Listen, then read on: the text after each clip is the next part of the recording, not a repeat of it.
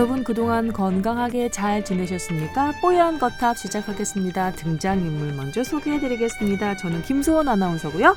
네, 저는 외과 전문의이자 한의사로서 한국 대한 의사 한의사 복수면허자 협회 부회장을 역임하고 있는 임채선이라고 합니다. 네, 임 원장님. 안녕하세요. 어, SBS 정책사회부에서 보건 의료 분야를 주로 취재하고 있는 남주현이라고 합니다. 아무 문의 없는 일반인 신현영입니다. 어, 왜 어, 그러세요? 얘기해? 지금 이 사람들은 뭐 앞에서 소개한 사람들 뭐가 되라고요?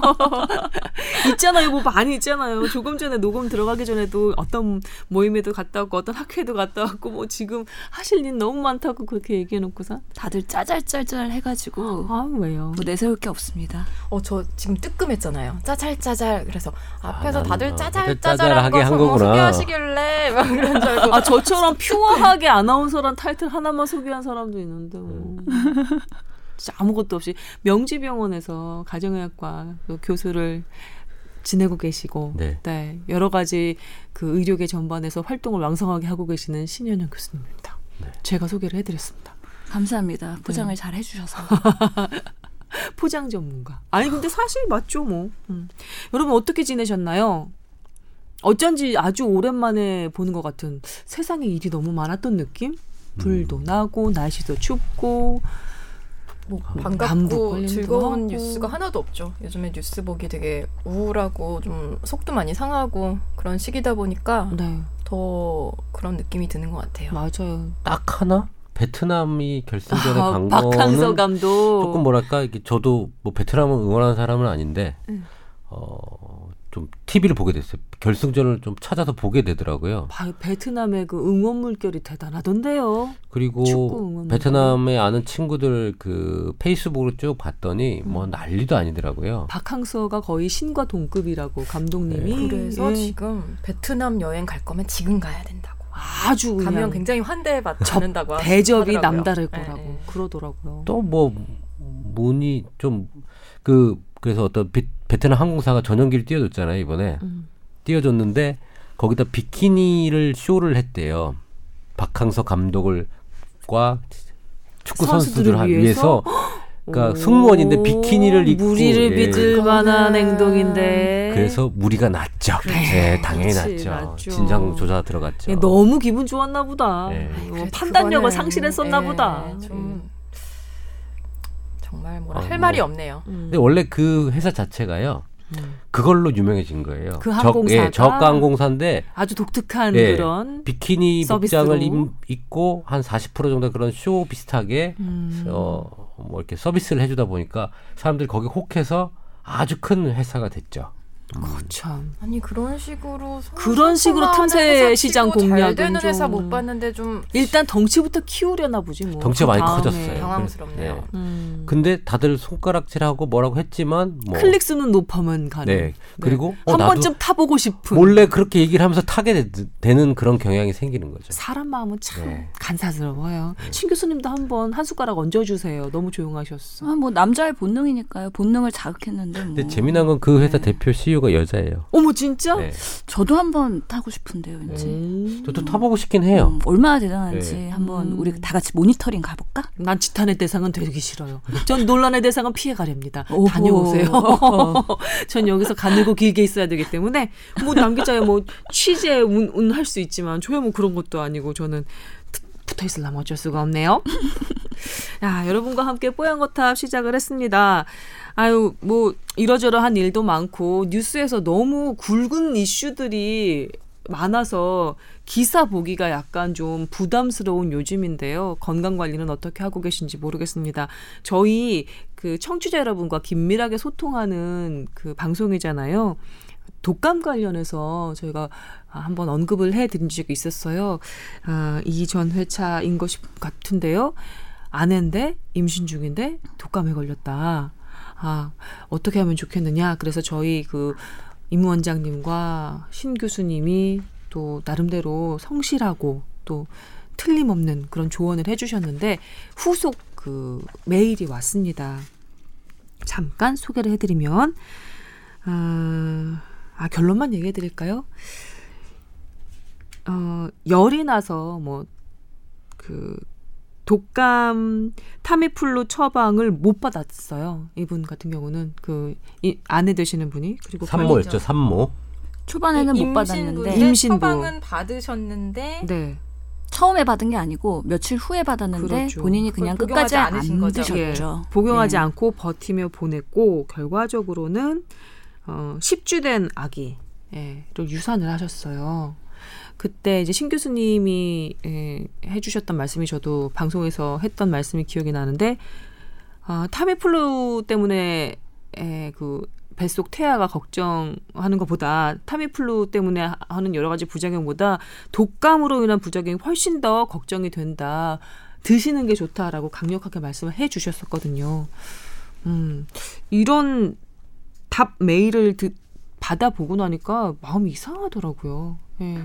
어, 이, 이 지금 가족 여러분 가족들도 어, 서로 음, 그 보듬어 주면서 하지만 미안함, 죄책감, 원망 그 어떤 단어로도 이 상황을 설명할 수 없다고 또 이렇게 설명을 해주셨네요. 참 기사 아니 메일 보면서 되게 충격적이긴 했거든요. 그러게 말이죠. 근데 사실 10주라는 임신 기간이 자연 유산의 발생률이 높은 기간이에요. 이제 이 기사 보면서 저도 옛날에 제 경험이 문득 생각났거든요. 잊혀지긴 했는데 제가 전공의 시절에 임신 초기일 때 아무 생각 없이 미국 학회가 예정돼 있어갖고 비행기 타고 갔다 왔거든요. 알고 계셨어요 임신한 사실? 임신한 사실은 알고 있었는데 비행기 타고 그렇게 장거리 여행을 하는 것 자체가 부담이 된다는 거에 대해서는 인지가 없었어요, 사실. 아, 그래서 미국에 갔는데 거기가 되게 더운 텍사스 주였는데 호텔은 너무 추운 거예요. 그런데 어 반팔 옷만 가져가지고 오들오들 오들 떨면서 컨퍼런스에 참여했었던 경험이 있는데 갔다 와서 유산이 됐더라고요. 어머. 그러니까 그런 어 여러 가지 온도의 그런 외부 환경의 그런 것들에 취약했었고 그다음에 비행기 자체에도 뭔가 방사능 조사나 그런 것들이 있을 수 있거든요. 음. 그렇기 때문에 임신 1기 때는 심신의 안정을 취해야 되는 상황이었는데 그런 것들에 대한 인식이 없었죠. 처음 임신했었으니까. 하나만 지금 말씀 중에 잠깐 비행기 안에 방사능 방사능 관련해서 말씀하신 게 눈에 귀에 탁 걸리는데 조금만 더 자세히. 그러니까 뭐 비행기 타게 되면 대기권을 벗어나게 되거든요. 음. 그렇게 되면 우주에서 여러 가지 그 radiation에 노출이 곧바로 되는 거죠. 음.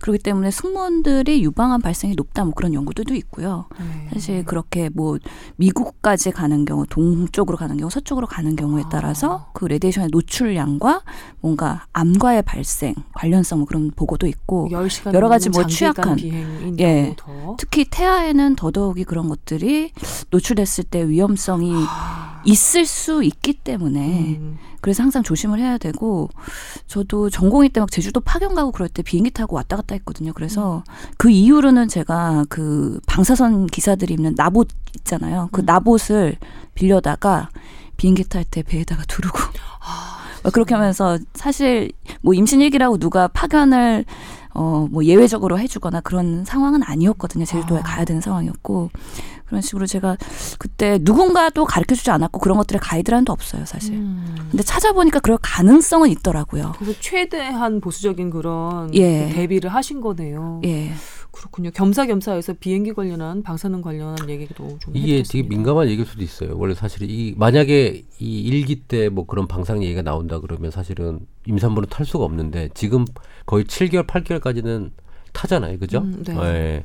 사실 그렇기 때문에 그런 논문들이 있다 하더라도 그 얘기를 하면 항공사에서 수가 걸려올 수도 있으니 음. 있다라는 그런 논문들이 있기 때문에 가능성을 보고 개인적으로 행동하시는 건 문제가 안 됩니다. 네, 근데 뭐 조금은 예. 지나치다 싶을 정도로 대비를 하신 셈이지요. 예. 그렇죠. 그리고 사실은 뭐 산소 문제, 혈전 문제, 그다음 호르몬 이상 문제들은 비행기 승무원들이 많이 생겨요. 음. 그래서 그런 것 때문에 불순, 이게 스- 서카디언 리듬에 따른 뭐 생리불순 이런 것들은 많기 때문에 불임도 많고 그런 것들 때문에 항공사에 근무하는 노동 강도가 사실은 높다고 얘기를 하죠. 네, 예, 그렇죠. 그래서 이제 산모분에 대해서는 저도 어좀 항공기는 오래 타는 거는 절대 반대입니다. 어, 그거는 느낌이 그래요. 뭐 네. 괜찮다고 하지만 아직 밝혀진 것은 없을 네. 뿐이지만 그래도 그렇죠. 네, 네. 건강을 그래서 생각한다면. 최대한 노출을 최소화하기 위해서 왜 방사선 그 공항에서 검색대에서요.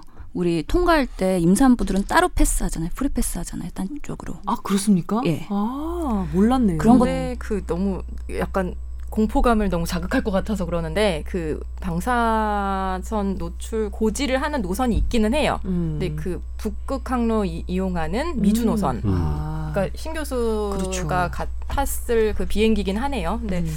그래서 이게 2013년인가에 조금 논란이 돼서 음. 이 어느 정도 노출되는지 그걸 좀 알리 고지를 하겠다. 네. 노출량 개시하겠다. 뭐 그런 기사가 있네요. 찾아보니까. 방사능 노출량도 항로 따라서 좀 다른 모양이에요. 예, 맞아요. 네. 북극권을 좀. 지나는 네, 네. 것은 좀 더 걱정할 만한 수준이고 네.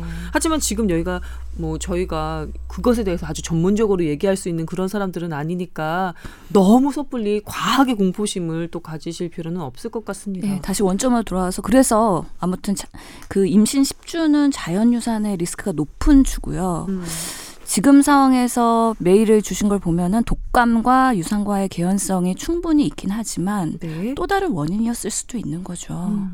한 가지 그런 생각이 들었고 그다음에 정말 우리가 이 독감 임산부 그 백신을 하셨다고 하셨잖아요. 사과를. 음, 음. 그럼에도 불구하고 독감에 걸렸고 그다음에 처음에 찾아간 내과에서는 수액만 처방을 했고 음. 며칠 후에 타미플루를 처방을 했을 때 만약에 처음에 타미플루를 처방 받아서 복용을 했다면 우리가 이것을 막을 수 있었을까? 그것도 음. 잘 모르는 거 아닌가요? 예, 100% 확신할 수는 없는 거죠. 음. 타미플루를 먹고 뭔가 좀 더 고열의 기간이 줄어들었다 하더라도 태아한테 어떤 영향을 줬었을지 음. 워낙에 취약한 그런 상황이기 때문에 여러 가지 가능성을 열어두고 볼 수밖에 없는 상황이죠. 음, 네. 임 원장님도 이답 메일 보셨죠? 네, 보고 또 뭐 다른 루트로 또 이 방송이 나간 다음에 산모들이 또 문의가 또 왔어요. 자기는 예방 접종을 안 했는데 음. 지금 감기 증상이 있어서 병원에 갔더니 어, 독감 가능성이 있다라는 얘기를 듣고 어, 또 독감이 걸리면 어떡하지? 예방 접종을 늦었지만 지금 해야 됩니까라는 문의도 있었거든요. 근데 우리가 그때 어, 방송 때 1월 초쯤까지는 꼭 맞으세요라고 했는데 지금 1월 말이 됐고 이제 2월 초, 2월 초가 네. 되기 때문에 한 달이 지금 지났기 때문에 뭐 큰 효과는 없겠지만 그래도 한 달 정도는 커버를 할 수 있지 않을까. 3월 달 커버를 할 수 있지 않을까라는 생각은 좀 들, 들기 때문에 음. 맞으셔도 되고 음. 뭐 저는 사실 반반이긴 합니다. 어, 네. 너무 그러니까요. 지났기 때문에 예. 보통 백신 맞으면 2주부터 항체가 형성된다고 하니까요. 지금 계산하면 2월 중순부터는 뭔가 보호 효과가 발생할 수도 있긴 하거든요. 네. 독감이 늦게는 2월 말 3월 초까지도 돌기도 하잖아요. 그러니까 우리가 모든 의료행위를 할 때 이 의료행위에 있어서 베네핏과 리스크를 항상 따지는데 음. 임산부인 경우에는 독감에 걸렸을 때의 리스크가 뭔가. 예 크기 음. 때문에 그럼에도 불구하고 백신을 하는 게 좋지 않을까라는 생각이 들고 또 이 사례를 보니까 더더욱이 마음도 안 좋고 우리가 최대한 의료적으로 예방할 수 있는 거는 최선을 다해서 예방을 해야 되겠다는 생각이 들더라고요. 네. 일본도 280만 명이 독감이 걸렸대요. 그러니까요. 예, 뭐 독감의 어떤 예보된 어떤 그 수치보다 뭐 한국 포함해서 음. 상당히 늘어났기 때문에 더군다나 일본 같은 경우는 개인 위생이라든지 마스크 착용이라든지 이게 아주 좀 높게 잘그 되어 있는 나라인데도 그렇게 많이 번졌다는 게 좀 놀랍더라고요. 균도 진화하는 세균도 진화하고 있지 않나라는 그런가. 생각도 좀 들고 네. 좀, 좀 걱정이 됩니다. 다 내년 추이를 또 봐야 되겠죠. 음. 어. 그래도 우리나라에서 이미 꺾여서 네. 고점은 지나서 그나마 다행인데 일본뿐이 아니라 지금 뭐 미국, 영국 난리더라고요. 거의 음. 뭐 막 스페인 독감과 비교해가면서 어. 그 정도로 굉장히 심각한 것 같은데 지금 병원 의료계 쪽에서는요 입원실이 없었어요. 저번 주까지 음. 독감 환자들이 그래요? 너무 입원해가지고 병실이 없는 상태가 꽤 많아요. 중환자실도 거의 꽉 차서 모든 병원에서 전원이 안 됐다고 전원이 안. 됐어요. 예. 어느 지금- 정도냐면요. 예. 우리 신입 아나운서 남자 아나운서가 저번에 제가 말씀드렸잖아요. B형 독감 걸, 걸려서 나았다고 판정을 받고 그 다음에 곧장 A형 독감에 또 걸리더라고요. 지금 그런 정도로 독감이 우리나라도 돌았다니까 말 다 했죠 뭐. 여튼 지금 어, 드리고 싶은 말씀은 두 가지입니다. 하나는 아, 임신과 관련해서는 최대한 보수적으로 그냥 비용이 좀 들더라도 아, 독감 관련한 대비를 좀 하셨으면 좋겠다는 마지막까지도 그 말씀 하나 드리고 두 번째는 어, 답 메일 주신 우리 그 안타깝게도 뱃속아기를 떠나보낸 이 가족 예, 잘 상처를 예, 좀 보듬으면서 회복하셨으면 좋겠다. 예, 그런 말씀 드리고 음. 진짜 싶습니다. 위로의 말씀을 드리고 싶네요. 네. 남의 얘기 같지 않고 정말 저희도 가슴이 그러게요. 찢어집니다. 왜냐하면 우리가 그 과정을 함께한 듯한 좀 느낌이 들잖아요. 저희가 그 메일을 전 메일을 받았을 때만 해도 뱃속 아기가 예, 태동이 있었을 테니까. 저 저도 몇 가지 말씀드리고 싶은 게 음. 음, 임신을 준비하고 계시거나 뭐 신혼이라 아니면 이제 아이를 낳 둘째나 뭐 더 아이를 낳으려고 준비하고 계시거나 임신하셨다면 반드시 미리 미리 한 11월, 12월에 인플루엔자 백신 맞으셨으면 좋겠고요. 네, 네. 올해는 그렇지 올해는 네, 그런 음. 분들도 꼭 그러셨으면 좋겠고 이분들 이게 뭐 타미플루 처방받고 복용하지 않았다고 안 와서 이렇게 된 거라는 그런 인과관계. 전혀 음. 뭐 확인된 바 없으니까 음. 아까 신 교수가 정확하게 말씀드렸지만 그러니까 절대로 음, 스- 스스로를 그리고 서로를 탓하지 않았으면 no no. 좋겠어요. 음, 예. 과학 자책은 no no입니다. 네. 관련해서 임신부 관- 저 질문이 하나 더 들어왔는데 해결해 드리고 우리 주제로 넘어가야 될 것 같은데 진행할까요? 네. 이분은 미국 캘리포니아 LA 근처에 Diamond Bar라는 곳에서 살고 계시는 분입니다. 남편 되시는 분이 메일을 보내주셨는데요. 4월 중순에 첫 딸이 나옵니다. 아, 연애를 오래 해서 그 결혼을 좀 늦게 하게 돼서 이제야 첫 아기가 아, 나올 텐데요. 어, 아 내 되시는 분이 임신 당뇨 1차 통과를 못해서 2차 그 결과를 기다리는 중에 뒤에 다시 메일이 왔는데 통과를 다행히 하셨대요. 아, 하지만 살짝 걱정이 되는 그런 수준이신가 봅니다. 아내 되시는 분은 올해 36살이고 이 정도면 노산이라고 얘기할 수 있는 거 아닌가 또 적어주셨고 초바 아빠 초보 남편이라 어리버리합니다. 여러 가지 조심해야 될 것들에 대해서 아, 좀 알려주세요 적어주셨습니다. 근데 이 지금 분도 그 남 그 임산부의 지금 당뇨 부분에 대해서 얘기를 했는데요. 음. 어, 나이가 많아질수록 당뇨 확률이 좀 높아져요. 단 거 먹어서 생긴 거 아닙니까라는 지금 내용이 있지만 음식물의 그런 것들하고는 좀 틀리고요. 네. 어, 임신성 당뇨는 그 발생 기전이 정확하게 임신에 의해서 촉발이 되는데 정확한 원인을 찾긴 좀 어렵습니다. 그러면 뭐 먹는 것과는 상관없다는 말씀이신가요? 있겠죠. 근데 그게 있겠죠. 어, 음. 물론 그게 지금 현재 단 것을 먹지 않고 줄였다 하더라도 음. 당뇨가 발생되는 사람이 꽤 있고요. 음. 그리고 아까 얘기한 대로 뭐 변비 부분이 심해졌다는 뒤에 내용이 있는데 네, 추가 예. 내용이 있네요. 근데 이건 사실은 예전 뭐 변비 있는 분들이 어떤 관장이라든지 자기가 먹고 있는 변비약 뭐 여러 가지 있잖아요. 네, 이분은 세나리프 파우더를 음. 드셨다는데 이게 뭔지 모르겠네요. 사실은 각 나라마다 변비약의 성분이 정말 다 다르더라고요. 음.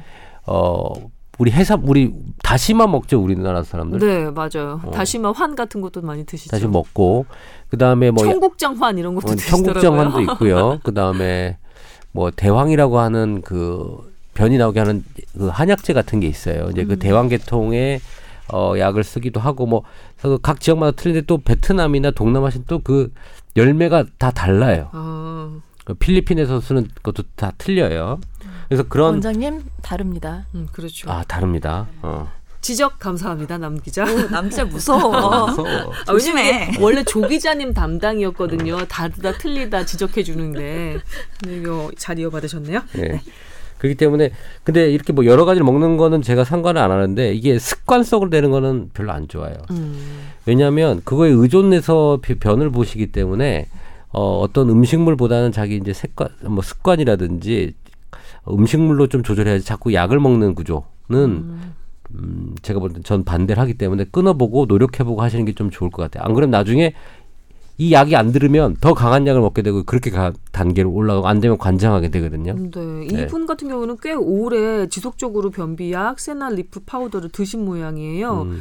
임신에 관련해서 괜찮을까요? 너무 걱정됩니다라고 이 초보 아버지가 전전긍긍 메일을 보내 주셨는데 괜찮을까요? 아니, 저는 이런 메일을 받으면서 임신부에 대한 남편의 사랑이 이렇게 지극하구나. 나는 뭐였나? 큰아드님 언젠가 이메일 네. 보내셨을지도 몰라요. 그래요. 너무 너무 마음 아파하지 마세요. 교수님 모르게 네. 남편 되시는 큰아드님께서 네. 상대적인 박탈감이 있긴 한데 아무튼 제가 그래서 이 세나리 파우더에 대해서 의학적인 논문을 찾아봤고요. 네.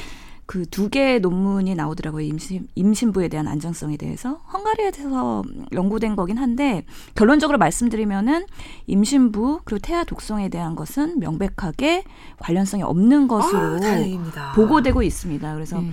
이 세나리 파우더를 먹은 군과 그렇지 않은 군에서의 그런 태아 기형이나 이런 것들의 비율을 봤을 때는 큰 차이가 없었고요. 아, 다행입니다. 그래서 완전히 뭐 이것이 안전한 거라고 말할 수는 없겠죠. 하지만 리스크가 높지 않고 음. 특별히 개연성이 없으니까 네. 복용할 수 있다라는 거고요. 네. 세나리 파우더는 보통은 시럽이나 먹는 약으로도 나와서 음. 소아나 성인들한테 변비약 치료제로도 사용이 되고 있는 거고요. 음. 그래서 요것들은 보니까 뭐 모유 수유할 때도 지속적으로 먹을 수 있는 적응증을 갖고 아, 있긴 그래요? 해서요. 수유 중에서도 예, 크게 문제는 음. 없지만 그 용량이 중요할 것 같아요. 이게 워낙에 음. 추출물이고 모든 약에는 독그 독성이 입에는 있으니까요. 예 그런 독성이 있기 때문에 음. 여기서 보고된 거는 보통은 평균적으로 10ml에서 30mg의 용량을 먹고 평균적으로는 20ml를 매일 먹었다고 하더라고요. 임신 후기 변비 고생하시는 분들 많은데 다른 방법은 없을까요? 이렇게 뭘 먹는 거 말고 우선 그 임신 자체가 변비를 유발해요. 그렇겠죠. 아무래도 좀 눌러요. 흐름도 예. 늦게 만들고 누르고 그 다음에 그 우리 항문 거근이라고 해서 음. 어그 우리 대장을 자꾸 당기고 변을 나오게 하는 그 근육이 늘어지거나 이렇게 눌려서 그 작용이 좀 잘 안 되거든요.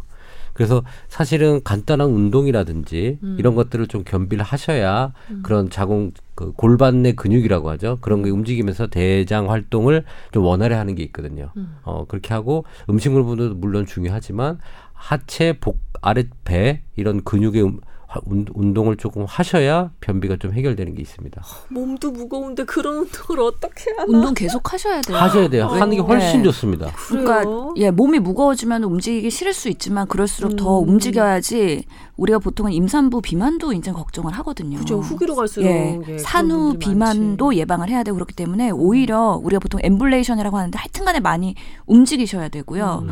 더더욱이 이제 임신 중반기 가면은 철분제를 먹거든요. 음. 그게 또 임- 음. 변비를 유발해요. 아. 그래서 저는 사실 진짜 먹기 싫었어요. 그 음. 변비 때문에 음. 그 변비의 느낌이 정말 더부룩하고 안 좋잖아요. 그렇죠.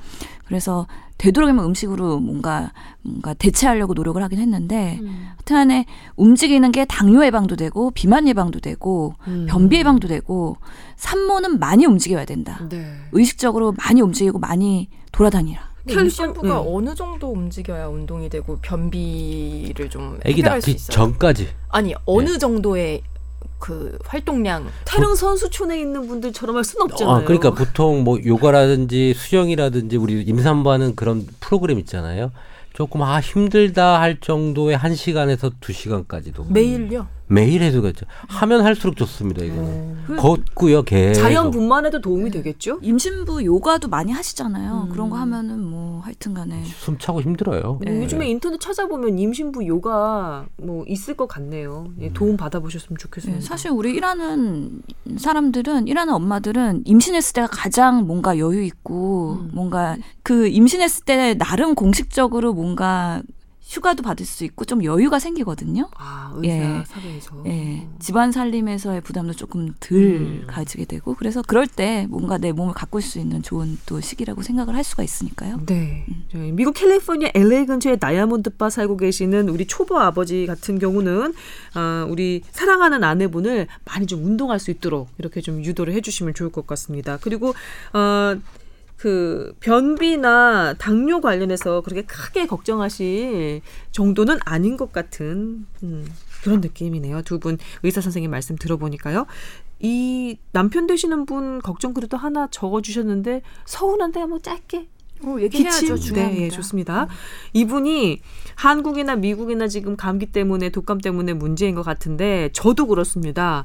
이게 설명이 좀 힘든데요. 하루에 대여섯 번 정도 목에 마치 먼지가 딱 붙은 것 같은 느낌이 들면서 기침을 해도 해도 그 불편한 느낌이 가시지 않고 기침을 하다가 헛구역질 한 정도까지 번져 나가신대요. 왜 기침 하다 하다 으악 하는 사람들 있잖아요. 진짜 괴로운데 제가 네. 인터뷰하다 가끔 이런 경우가 있거든요. 감기 음, 들었을 때, 음. 어막그 민망함과 무안함과 이 굉장히 괴로운데 음. 그래도 물 마시면 좀 낫더라고요. 그래요. 약간 너무 건조해서 생기는 증상 같은데 왜 음. 이런 거예요, 진짜? 저도 늘 궁금했어요. 이분은 감기보다도 오히려 그 기침이 나면서 목에 뭔가 이물감이 느껴지는 이 증상 몸 진짜 딱 때문에 먼지 붙은 느낌. 네. 탈락탈락 해도 가시지 않는 그런 느낌 때문에 고통스러우신가 봐요. 약도 별로 듣지 않는다고 방법이 없냐고 그러시네요. 저는 궁금한 게 그래서 LA의 다이아몬드 바에는 미세먼지가 얼마나 될까요? 한국만큼 안 좋은가? 한국만큼은 아닐 것 같은데. 그래서 한번 찾아봤어요. 아 진짜요? 네, 그랬더니 대단하시다. 아, 다이아몬드 바는 아니고 LA에 대한 어, 수치는 있더라고요. 네, 그래서 네. 미세먼지가 보면은 그 세계 주요 도시들의 최근 3년간 2012년에서 14년까지의 대단하시다. 농도 비교한 게 있더라고요. 근데 한국이 제일 높고 어. 그다음에 프랑스 파리, 음. 그다음 미국 LA, 아. 영국 런던, 그다음 일본 도쿄 이렇게 되더라고요. 그렇군요. 뭐 거의 뭐 top 5 안에 다 드네요. 드네. 네. 네, 그러니까 높은 데만 한국인 한 것 같은데 우리나라가 네. 최악인 것 같고 그다음에 예, 미국도 나름 음. 한국보다는 어 낮긴 하지만 그래도 미세먼지가 어느 정도 있더라고요. 도. 베이징은 안 들어가요? 베이징은 왜안 그냥 했을까? top급이라서 제외한 게 아닐까요? 우리 지난 회차에 그 넘사벽이어서. 베이징 하늘의 그 청, 청명한 베이징 하늘의 사진 보도했던 거. 근데 이게 그 병원약을 먹어서 이게 우리가 가래를 배출하는 약이 있거든요. 음. 진해 거담제라고 해가지고 가래가 배출이 잘 돼서 좀 그 뮤신이라고 하는 그 분비되는 걸 좀 잘 분비해가지고 가래가 잘 배출되게끔 하는 게 있어요. 음. 근데 이런 병원약을 먹어 잘 듣지 않는다고 얘기를 하거든요. 보통 그러면 사실은 한의학적으로는 이 폐 우리 조직에 있는 그 점막 조직에서 기능이 좀 떨어졌다고 보- 보고 수분이나 이런 것들이 많이 없고 열이 많아서 그런 것들이 좀 음. 어, 열이 많다라고 표현을 조금 하는데 그런 열을 내려주는 게 원래 그 사총사가 있어요. 유명한 게 도라지잖아요. 그래서 뭐 목목안 좋을 때 뭐 도라지 먹잖아요.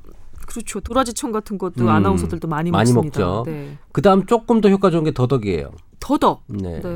네. 그다음 올라가면 사삼 이제 약 쪽으로 가겠죠. 네. 약간 도라지나 더덕은 식물 좀뭐 그렇죠. 약간 뭐 약간 뭐 이렇게 식품과 약의 중간 단계에 있는 건데 그 다음 단계 사삼 뭐 이렇게 넘어가요. 네. 그래서 보통은 그런 것들을 조금 해서 먹, 먹어보고 미국에서 도라지 구할 수 있을까요? 미국 도라지는 별로 효과가 없어요. 그러니까, 아. 그러니까 좀 뭐랄까 이게 원산지가 어디냐 중요하거든요. 도라지청 붙여달라 그러세요 친구한테. 그러게요. 도라지청 아니 좋네. 근데 어- 그럼 어디 도라지가 효과가 있어요? 아니 그 도라지도 그 옛날에 그 유명한 한의사 선생님들 있잖아요. 저 전라도에 무슨 한의사 선생님이 있는데 그 한의사 선생님은 그 약재를 사서 쓰는 게 아니라 자기가 직접 산에 가서 다 캐서 약을 만들어요. 얼마나 그 사람 약을 먹기 어렵겠어요. 근데 참 약이 잘 들어. 음. 근데 그 어르신이 하는 말이 산에서 자란 이런 약초 하나는 10년, 20년 동안 자란 거래요. 그렇겠죠. 그런데 이 도라지 그냥 키운 거는 음. 화공약품 뿌리고 뭐, 생, 뭐 성장 촉진제 뿌리고 뭐 그런 비료를 줘가지고 많이 크게 했기 때문에 약효가 많이 떨어진대요. 재배한 것들은 아무튼 시간이 오래될수록 그 약효 성분이 높다고 얘기하는데 사실은 그게 맞거든요. 응축되나요? 네. 그리고 좋은 땅, 그 재료가 잘 자라는 땅이 딱 좋은 거예요. 그래서 음. 우리가 청양의 고, 청양고추라든지 풍기 인삼이라든지 음. 각 지역별로 유명하고 잘 자라고 농사가 잘 되는 거는 음. 그만큼의 이유가 있다고 보시면 좋을 것 같아요. 근데 음. 미국에서도 굉장히 좋은 땅이 있고 거기서 10년 동안 자, 자란 도라지는 괜찮지 않을까요?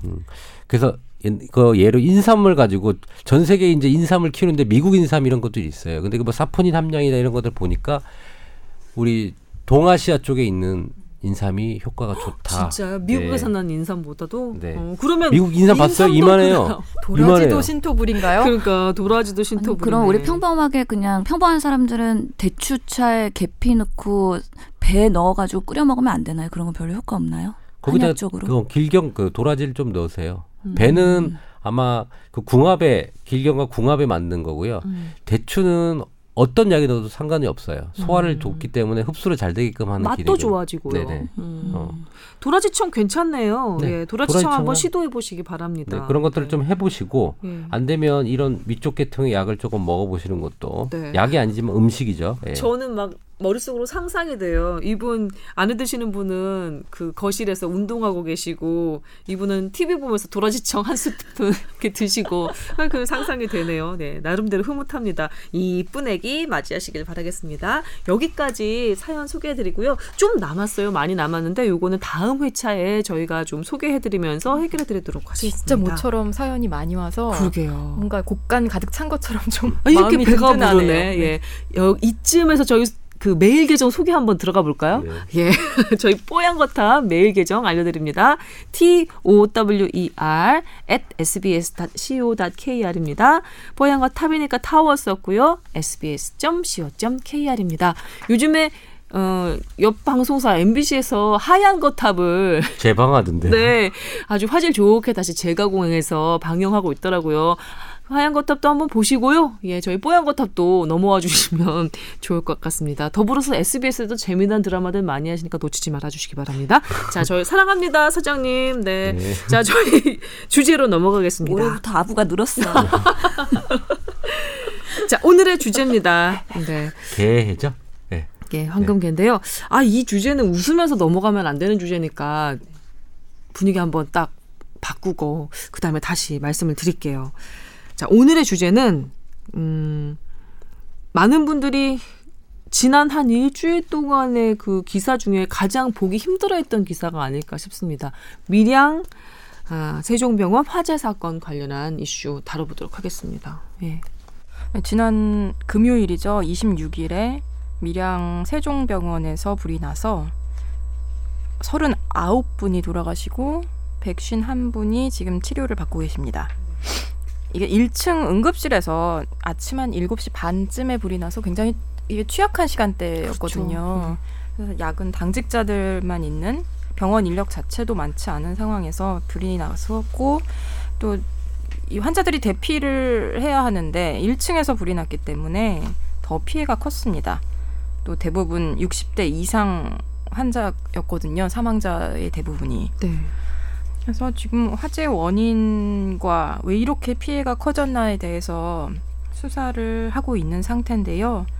일단 지금까지 확인된 건 이게 세종병원이 바로 옆에 또 요양병원과 같이 운영이 되고 있었는데 그 옆 요양병원과 연결 통로가 있고 거기에 이제 불법적으로 설치된 가림막 때문에 연기가 빠져나가지 못했다. 음. 그리고 불법 증축에 대한 이야기가 있고 네. 또 비상 발전기가 가동이 돼서 전력이 끊기지 않아야 되는데 비상 발전기도 가동이 안 됐어요. 네. 그래서 엘리베이터가 멈춰 서는 바람에 네. 여섯 분이 또 엘리베이터 안에서 사실상 사망을 했습니다. 네. 그리고 병원 1층에는 방화문도 없었고요. 음. 그러니까 이게 지금 병원 화재, 그동안의 병원 화재, 노인 요양원 화재, 그리고 각종 그 대형 건물에서 난 화재 모든 것 들의 결정판이라고까지 할 수 있을 정도로 여러 네. 가지 문제가 많이 얽혀 있습니다. 불법 증축 문제와 소화전 그 의무, 네. 그 소화전 배치 의무 요 문제도 건드려야 되는 문제 같더라고요. 그렇죠. 그리고 네. 스프링클러 같은 경우도 사실 이게 방제 전문가분들 얘기를 들어보면 현재 나와 있는 방제 시설 중에 가장 효과가 있는 게 스프링클러라고 하더라고요. 네. 근데 4층 이상 병원에는 설치를 해야 하는데 바닥 면적에 따라서 뭐 네. 일정 규모를 넘는 경우에만 이걸 설치하도록 의무화를 한 거예요. 음. 근데 사실 뭐 면적이 좁고 이용하는 사람이 적다고 불이 안 나는 것도 아니고 음. 참 말도 안 되는 희한한 기준들을 많이 만들어 놓고 더군다나 운신하기가 어려운 환자들이 있, 있는 병원이라는 특징을 그렇죠. 전혀 고려하지 않은 법체계인 것 같더라고요. 맞습니다. 이 불법 주식한 건 논외로 하더라도 네. 제가 재미나서 이 1000m 제곱이죠? 천 제곱미터. 1000 제곱미터? 네. 1000 제곱미터의 기준에 따라서 어, 병원 건물이라도 그 이하면 소화전 설치 의무가 없어지고 그죠? 음, 음, 음. 그래서 제가 병원 만들어진 매물을 한번 쭉 봐봤어요. 어, 이번 사태 이후에요. 네. 정말 딱 980, 999로 지, 지어져서 병원 매매가 되는 게 대부분이에요. 음. 많아요. 상당히 많아요.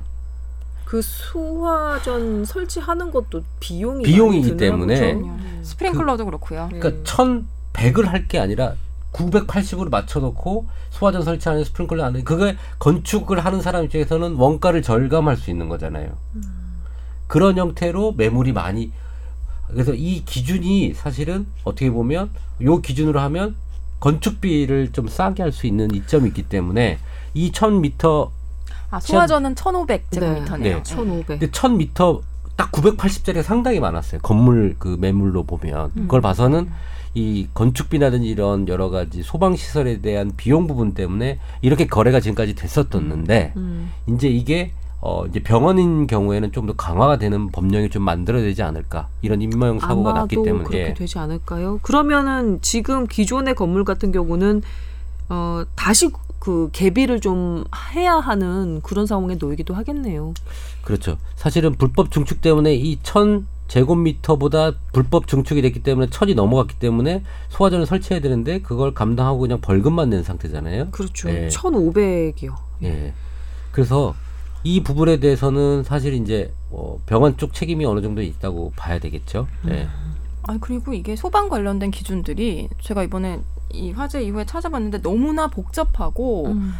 뭐, 뭐 이런 경우에는 예외로 둔다. 예외 규정이 너무 많고요. 네. 그리고 다 땜질식 처방을 해온 거예요. 뭐 사고가 하나 날 때마다 하나씩 네, 하나씩 네. 붙였을 뭐 테니까. 요양원에서 불나면서 문- 뭐 많은 분들 돌아가시면 요양원만 추가하고 음. 요양병원에서 문제가 되면 요양병원만 추가하고 네. 이런 식으로 하다 보니까 이- 이번 사태를 막지 못한 거죠. 그렇죠. 우리 저번에 장성 요양병원 화재에서도 네. 그때 기준이 많이 강화가 됐거든요. 근데 요양병원만 강화된 거예요. 네. 그러니까 근데 되게 우리 의료계에서의 입장은 만약에 이렇게 사건 사고가 터질 때마다 뭔가 기준이 강화되는데 그거를 부담하는 건 결국에는 병원 측이거든요. 음. 그걸 어떻게 다 따라가느냐.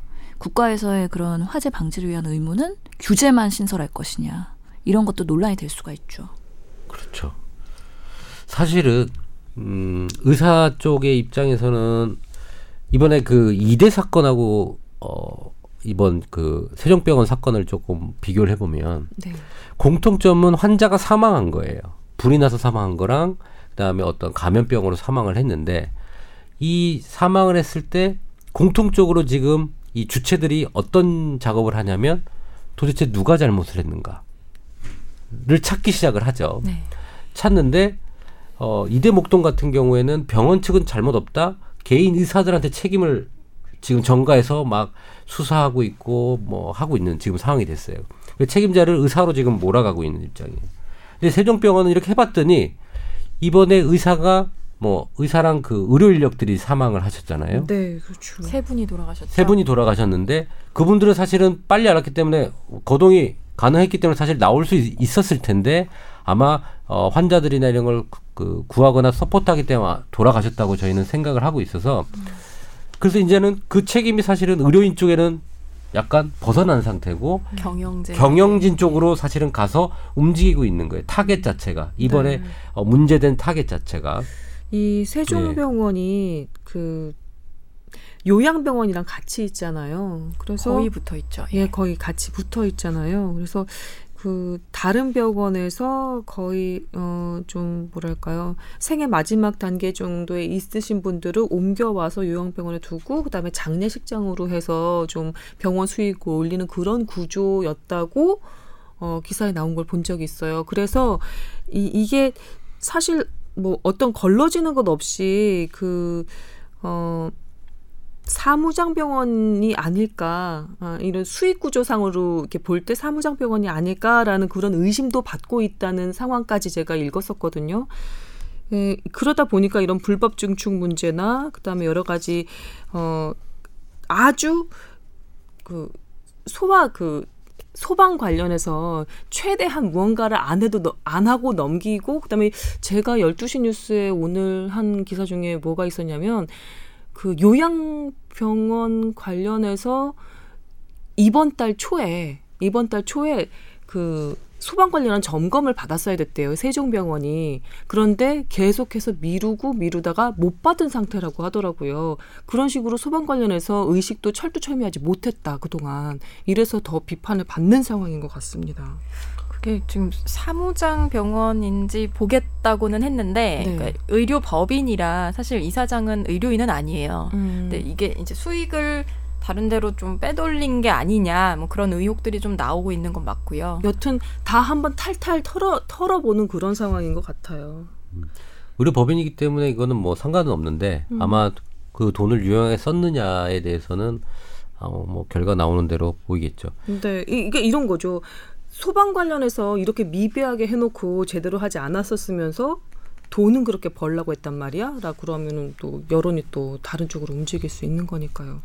의사들 입장에서는 지금 사실 모금 운동 하고 있어요. 이번에 돌아가신 의료 관련된 분들이 또 아시는 네. 분의 또 당직 의사 예. 민현식 씨. 네.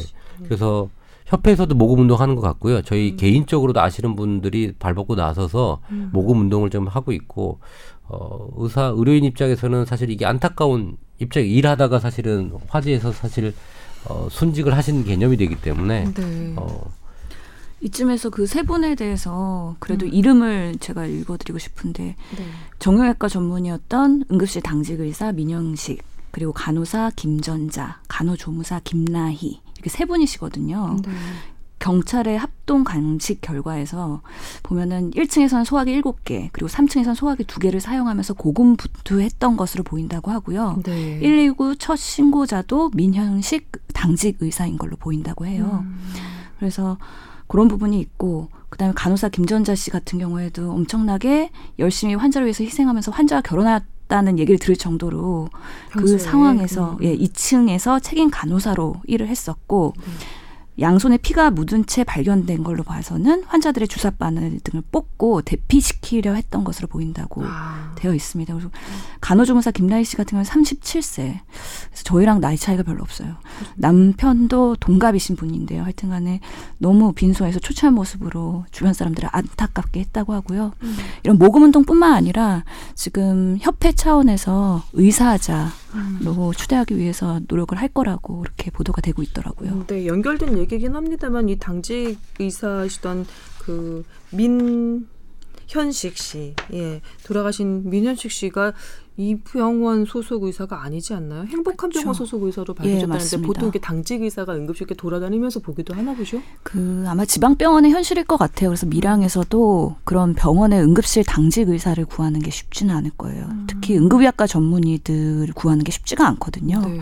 때문에 지방 병원에서 그렇게 당직 의사는 돌아가는 체제로 할 거고 타 병원에서 아마 그렇게 뭐 일주일에 한 번씩 모셔가지고 근무를 했던 것으로 추정이 되는데요. 지금 세종병원이 원래 그 입원 환자, 외래 환자 전체 일년 평균을 내면 의사 선생님 여섯 분이 근무를 하셔야 하는 그그 맞는데 의료법상 실제로는 두 명이 상근으로 일을 하셨고 아마 이게 이 민 선생님 말씀인 것 같은데 비상근으로 한명 음. 있었다고 하거든요. 네. 그리고 뭐 간호사의 경우에도 마찬가지죠. 원래 35명이 근무를 해야 하는데 간호사 6분, 음. 조무사 17분 이렇게 턱없이 부족한 인력으로 해 온 거예요. 근데 네. 신 교수 얘기대로 아마 지방에서 특히 요즘 간호 인력이 너무 구하기 그렇죠. 힘들기 때문에 음. 그런 문제도 있었을 것 같고 그러니까 굉장히 적은 인원으로 진료를 하고 간호를 하다 보니까 뭐 여러 가지 문제가 많았겠죠. 그래서 이제 결박 문제도 그래요. 나오는 것 같은데요. 한번 좀 언급을 하려고 그랬는데 이게 사실 지방 중소도시 병원의 현실이잖아요. 음, 이렇게 인력이 턱없이 모자란 상태에서 정말 기신기신 근근히 이어가는 그런 상황. 그러다 보니까 상당 그 희생자 중에 상당 부분이 그 결박된 손을 풀으느라고 구조가 늦어졌다 이, 이런 기사를 본 적이 있거든요. 근데 그 노, 묶어놓기도 해요. 실제로 많이 보셨어요? 예. 예, 수련하시거나. 예, 많이 묶어 놓는 걸 봤고요. 음, 주로 뭘로 묶나요? 그 헝겊, 보통은 우리 그 벨트처럼 이- 이- 생긴 거? EB도 있고요. EB가 뭐예요? 그러니까 elastic 뭐 뭐죠? 우리 그냥 밴드, 밴드인데 약간 이렇게 탄력 탄력 붕대. 어 아, 맞아. 우리 그 살색으로 된 아. 그것보다는 우리 헝겊으로 된 끈이 있어요. 초록색 끈. 초록 색깔로 이렇게 띠처럼 만들어 놓은 것도 있고요. 음. 그게 양쪽으로 아예 딱 묶을 수 있게 제품이 나와요. 아마 벨트처럼 이렇게 네. 막 이렇게 채우는 게 아니라 예. 예. 그 찍찍이 같이 이렇게 딱 묶어 놓는 형태로 이렇게 하거나 아니면 어 중소병원에서 그런 거 없으면 이제 탄력 붕대 같은 걸로 뭐 고리 만들어 가지고 이렇게 딱 묶어 놓기도 그 하고요. 이유가 뭔가요? 왜 그렇게 해 놓나요? 우선 그게 환자들이 막 움직이면서 라인이 빠지거나 그러니까 수액을 맞는 라인이 아, 빠지거나 네. 주사기를 뽑을까봐. 네. 뽑는 경우가 많, 많습니다. 그리고 팔이 만약 의식 없는 사람들은 우리 엘튜브라든지 호흡기라든지 이런 것도 막 자기가 답답하니까 빼버리거든요. 음, 그럼 큰일이죠. 그건 큰일이기 때문에 사실은 의식이 불명확한 분들은 중환자실 환자분들은 어 이 호흡기나 이런 것들이 중요하잖아요. 네. 그리고 중요한 혈관들 이런 것들을 하기 위해서 양쪽 다 결박을 해놓은 경우가 꽤 많습니다. 그러니까 음. 세데이션을 해서 수면을 만들어 놓지 않는 경우에는 음. 어막 움직이거나 이런 거 있을 때는 그렇게 좀 해놓는 경우가 많습니다. 정말 그런 경우는 화재가 나면 너무 구조하기 어렵겠네요. 그걸 다 이루이루 풀어서 그 선도 다 제거를 하고 사람을 구조를 해야 하니까. 규정대로라면 쉽게 풀거나 자를 수 있어야 한다고 돼 있긴 해요. 근데 근데 그 그런 상황에서 1, 상황에서는 2초가 사실 크잖아요. 그래서 이번에도 구조하는데 굉장히 소방관 분들이 어려움을 겪었다고 하더라고요. 네. 음. 이거 어- 이런 건 참 어떻게 해야 그러게요. 되나요? 이거 안 할 수도 없는 거고. 사실 기사만 환자- 보고 결박이라고 하면서 놀란 그, 어, 저, 신 분도 많으실 거예요. 이 낙상 예방에도 사실 어느 정도는 좀 효과가 있는 거 그럼요. 아니에요? 이게 네. 항상 병원에서는 낙상을 예방해야 된다는 게 강하기 때문에 특히 법적으로 돼 있어요. 낙상을 네네. 예방하라고 예. 법으로 돼 있기 때문에 아, 네. 중증 환자 같은 경우는 또 선망 증상도 많이 나타나세요. 그래서 음. 본인의 의지와 다르게 난동을 부리거나 좀 그러는 분들도 있거든요. 그랬을 때 음. 여러 침대는 쇠로 되어 있기 때문에 부딪히거나 멍들어갖고 오히려 외상이나 골절이 될 수도 있고 음. 낙상도 될 수 있기 때문에 안전하기 위해서 그렇게 결박을 해놓을 수밖에 없는 그런 케이스에 한해서 해놓는 거긴 하거든요. 음. 또 그런 환자들이 또 다시 정상 회복이 되면은 또 풀어드리고 네. 그런 음, 민감한 시기나 조금 그런 중증인 시기에만 또 결박을 하기도 하고 그러거든요. 병원의 현실이 이렇다면 더욱더 소방 관련한 그런 설비들이 잘 작동이 되고 구비가 되어 있어야 되는 게 맞는 거잖아요. 예, 더더욱이 엘리베이터에서 발견된 사람들이나 일부 인공호흡기 하고 있었던 사람들은 그 기도에서 그 흐름이 발견되지 않은 게 비상 발전기가 가동되지 않았다라는 또 기사가 있더라고요. 그렇죠. 만약에 그것 때문에 예, 인공호흡기가 제대로 작동하지 못했고 엘리베이터도 제대로 운영하지 못해서 음. 갇혀서 그렇게 사망한 경우 그래서 그분 같은 예. 경우는 화재 때문에 사망했다기보다는 비상 발전기가 가동되지 않아서 전기가 안 들어와서 사망했다고 봐야 되는 거잖아요. 그렇죠. 그럴 수 있죠. 근데 이- 이번에 사실 꼭 병원 상황을 떠나서 음. 다시 한번 꼭 확인을 해야 될게 일단 화재 경보기 울려서 대피할 때는 절대 엘리베이터 타시면 안 돼요. 어. 이게 피난용 승강기라고 따로 있거든요. 음. 30층 이상 건물에는 의무적으로 설치를 해야 되는 건데 피난용 승강기는 절대 전원이 끊어지지 않고 음. 그리고 이 화염이나 이 연기가 들어와도 화염은 못 들어오고 연기가 들어오면 그게 밖으로. 밖으로 나가는 시설이 돼 있어요. 음.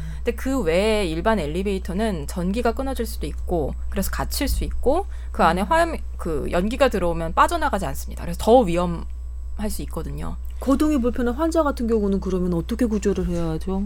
계단이 있는데. 그러니까요. 그래서 보통 어린이집에서는 음. 소방 대피 훈련을 정기적으로 실시하고 있거든요. 아, 근데 환자들 대상으로 그래도 예. 아기들은 이제 걸을 수 있는데 문제가 음. 그래서 큰 병원은 음. 제가 좀 알아보니까 그런 피난용 승강기 같은 걸 따로 이 다 대피할 수 있게 하고 네. 큰 병원 같은 경우는 이제 불이 났을 때 방화벽과 방화문을 잘 해가지고 음. 대피할 수 있는 그 공간을 다 준비를 해놨더라고요 네. 중환자실 중심으로. 그러니까 그런 프로토콜을 만들어서 네. 가상 대피 훈련도 평소에 좀 하고 그렇게 해야 될 것 같아요. 가, 그 밀양 세종병원 화재 바로 며칠 뒤에 대구에 있는 모 병원에서도 비슷하게 화재가 났었거든요. 근데 거기서는 2층에서 화재가 발발했는데 다 빠르게 그 의료진들이 환자들을 대피시키고 방화 문을 확 닫아버렸다고 하더라고요. 그래서 연기도 덜 새고 화염도 번지지 않아서 거기선 사망자 수가 제로였어요. 그러니까 초기에 그렇게 제대로 판단을 해서 있는 방화 시설을 다 촬영하면 희생자 수를 좀 확 줄일 수 있겠더라고요. 그렇죠. 그 위층으로 가는 것만 막아도 그렇죠. 어, 훨씬 피해를 줄일 수 있습니다. 음. 아휴. 또- 충격이었어요, 진짜. 또 날 거예요. 병원에 불이 또 안 나겠어요? 병원이 몇 개인데. 그, 그렇죠. 병원에 불이 날 건데 음. 이제 어떻게 하면 좀 잘 음. 어, 마무리를 하고 환자들을 살릴 수 있는 그런 정확한 규정 미비에 대한 또 보건당국과 어, 우리 건축 관련된 이 규정 미비 부분을 좀 잘 만들어야 될 것 같아요. 근데 이런 사건 하나가 또 뭐 좀 또 좋은 방향으로 가는 또 초석이 되지 않을까라는 생각으로 또 머리맡에서 또 만들어야죠. 그리고 네. 어, 중소병원의 어떤 그런 좀 열악한 사항을 감안한 그런 어 그냥 획일적이지 않은 음. 조금 탄력적으로 어 더 좋은 방향으로 갈 수 있는 걸 좀 만들어야 될 것 같아요. 서울 기준으로 하면 사실은 병 지방병원은 그거 못 만들 가능성이 음. 너무 많아요. 예.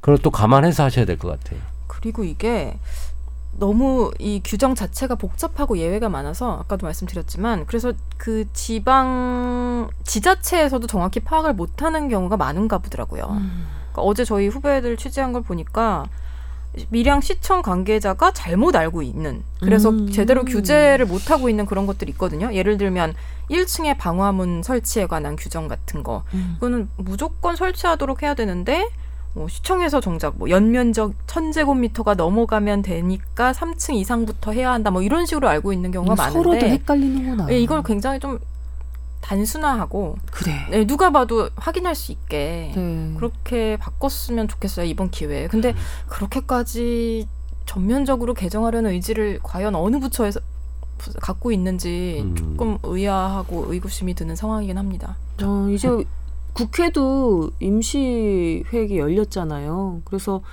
안 하던 소방법, 음, 미루던 소방법 처리한다고 하더라고요. 시도를 한다고 하더라고요. 이제는 될 것 같긴 한데 기대를 해 보는데 뭐 한 번 발동이 걸렸으니까 그 소방 관련한 그 규제들도 어, 그 규정들도 한번 처음부터 끝까지 일목요연하게 정리를 좀 다시 해야 될 것 같아요. 찾아보기도 쉽게, 예, 기억하기도 쉽게. 맞습니다. 대통령님이 왔다 가셨잖아요. 음. 될 거예요. 이게 어, 구조상 이 제일 높은 최고 책임자 와서 보면 네. 그 밑은 또 아 이걸 빨리 해결해야겠구나 또 움직이고 움직이고 움직이게 돼서 어, 한번 와서 끝난 게 아니라 다시 한번 대통령님이 체크 한번 해주세요. 어 어떻게 됐니? 근데 시간이 걸리잖아요. 제천 때도 다녀가지 않으셨나요? 음 그렇죠. 그러니까 이게 예, 이게 불과- 또 이제 법을 음. 바꿔야 되고 누군가가 어쨌든 이걸 샅샅이 다 보고 이렇게 바꿔야겠구나 이 방향을 잡아줘야 되고 그 이후에 음. 법을 바꿔야 되고 그런 부분이라 시간이 좀 많이 걸릴 것 같아요. 그 전까지는 우리는 이렇게 합시다. 이거 제천 화재 참사 이후에 어떤 라디오 방송에서 제가 들은 건데요. 우리나라 사람들이 이 건물에 불이 날 수도 있다는 사실을 전혀 상정하지 않고 그 대형 건물들을 이용한다는 거예요. 근데 이 말씀하신 분이 이제 그 건축가 출신, 도시계획 뭐 건축가 출신이신데 자기는 어떤 건물에 들어갈 때 비상 통로를 항상 이렇게 확인하면서 이동을 한다는 거예요. 만약의 경우 저쪽이 비상 통로고 저기를 통해서 내려가면 되겠구나라는 것을 인지를 하고 그 빌딩 건축물을 이용한다고 하더라고요. 우리도 어 약간 귀찮더라도 한 번쯤은 아 저기 소화전이 있었네. 어 저기 소화기가 구비되어 있네.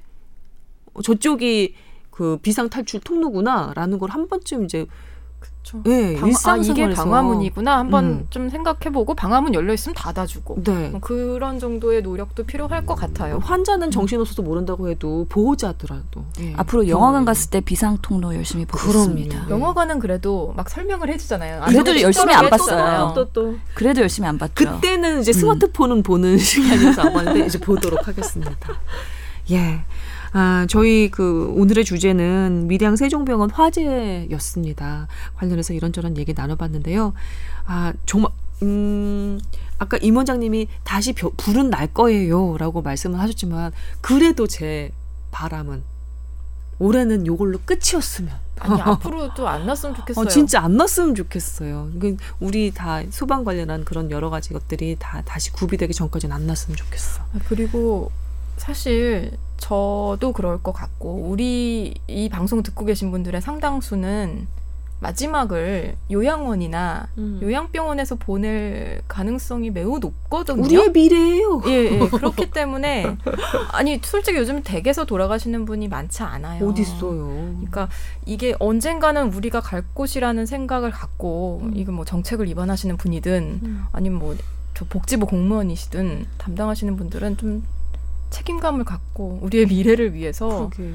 좀 안전한 병원을 만들어 주시면 좋겠어요. 진짜 진심으로 바라고 어, 있습니다. 그렇게 생각하니까 진짜 저도 요양병원 갈 건데 음. 잘 돼 있어야 되겠네요. 아 그럼요. 음. 이거 되게 굉장히 심각하고 우리와 직결돼 있는 음. 문제거든요. 인생을 맨 마지막을 어떻게 보내고 죽음을 맞이하느냐가 그 인생 전반을 결정짓는다고 할 만큼 되게 중요하대잖아요. 행복하게 눈 감는 인생이 정말 행복했던 인생이래요. 행복하게 쭉 살다가 비명hun서하면은 그것만큼 서러운 게 어디 있겠어요. 네. 뭐 별 얘기가 다 나오네요. 신 교수님 마지막으로 한마디 해주시고 마무리할까요? 너무 그동안에 뒤에 이렇게 기대 앉아 계셔가지고 신 교수답지 않게 지금 당황했어요. 그러게 뭘 던져도 다 찰떡같이 어, 받아주시는 이런 적이 분인데 없는데 순간 잠깐 당황. 지금 여드름 짜고 있다. 아 이런 마지막으로 고인의 명복을 빈다 뭐 이런 말씀이라도 해 남기셔 주시면 제 저는 사실 이 세종병원 처음에 뉴스를 딱 보고 음. 저쪽에 그 부천 세종병원 있잖아요. 인천 세종병원 그 네네. 세종병원 그 계열인 줄 알고 음. 거기 세종병원 이사장님한테 전화를 했어요. 아니었습니까? 네, 아. 저 저렇게 큰 의료 그룹이 있거든요. 네. 전화했더니 저보고 서른한 번째 전화가 오셨어요. 원장님. 그렇게 아, 저희 병원 계열은 아닙니다라고 하- 했어요. 근데 어 사실은 이 밀양 사건, 제천 사건을 보면서 우리나라가 겨울에 불이 많이 나는구나라는 걸 다시 한번 느꼈어요. 사실은 통계에서 그 화재 사건이 계속 늘고 있더라고요. 이때까지도 많아 많이 있었어요. 많이 있었는데 음, 많이 계속 있었어요. 늘고 있어요. 그러니까 어 이건 불날 확률이 좀 높- 많구나. 근데 이제 우리 취약자들이 있는 지역에는 조금 더 안, 완비를 해서 어 인명 사고가 없도록 공장 불타고 가- 넘어갈 수는 있죠. 사람이 안 다치는 게 제일 중요한데 이 사람이 이렇게 사망 사고가 나면서 이렇게 좀 큰 이슈가 되기 때문에 사람을 살릴 수 있는 건 좀 만들어 놓고 음. 어 할 수 있는 좀 시스템을 갖춰야 될 것 같습니다. 밀양에 걸어다니는 사람들이 전부 다 상복 입고 다닌다는 얘기도 있더라고요. 10만 도시인가요, 거기가? 음. 네. 근데 건너 건너 다 아는 사람일 거 아니에요. 제천 때도 비슷한 상황이었죠. 그렇죠. 예. 예. 음. 가슴 아파요. 그 화재가 났을 당시에 그 세 명의 의료인이 어떤 생각을 갖고 있었을지 궁금하긴 하거든요. 사실 그 순간에 만약에 내가 화재 사- 상황에서 환자를 구출할 수도 있고 아니면 내가 먼저 나올 수도 있는 상황이었던 거잖아요. 그 중에서 그들은 환자를 위해서 끝까지 남아서 구조 활동을 한 거고. 그러면서 뭐 돌아다니는 얘기 중에 페스탈로치 선언이라는 얘기들이 좀 온라인에서 돌고 있는데 그 페스탈로치라는 스위스의 교육가가 이렇게 얘기를 했대요. 남을 위해 모든 것을 하고 스스로를 위해서는 아무것도 하지 않았다. 이렇게 묘비명에 써 있다고 하거든요. 어, 저도 어떤 의료인이 돼야 될지 한번 또 진지하게 고민하게 되는 예, 계기가 됐어요. 저는 그 당직 의사잖아요. 그게 뭐냐면 타 병원에 소속이 돼 있고 네. 하루 와서 봐주는 자기 병원이 아니거든요. 자기 환자도 아니고. 근데 와서 그렇게 하셨다는 거에 대해서 사실은 좀 존경의 어, 마음이 좀 드는 부분이 있어요. 거기 어, 희생됐던 세 분 모두 포함해서 이제 그런 마음이 좀 들기 때문에 저희는 어, 나, 이 아픈 상처의 사건이지만 좀 좋은 얘기를 좀 가지고 어, 또 힘을 좀 냈으면 좋겠다라는 생각도 듭니다. 네. 음, 영웅이시죠. 어떻게 보면 이제 희생된 의료진 세 명의 명복을 빕니다. 또 더불어 어, 이번 사고로 음, 목숨을 잃으신 어, 희생자 여러분의 명복도 빕니다. 오늘 이야기 여기서 줄이겠습니다. 저희는 다음 주에 다시 찾아뵙겠습니다. 감사합니다.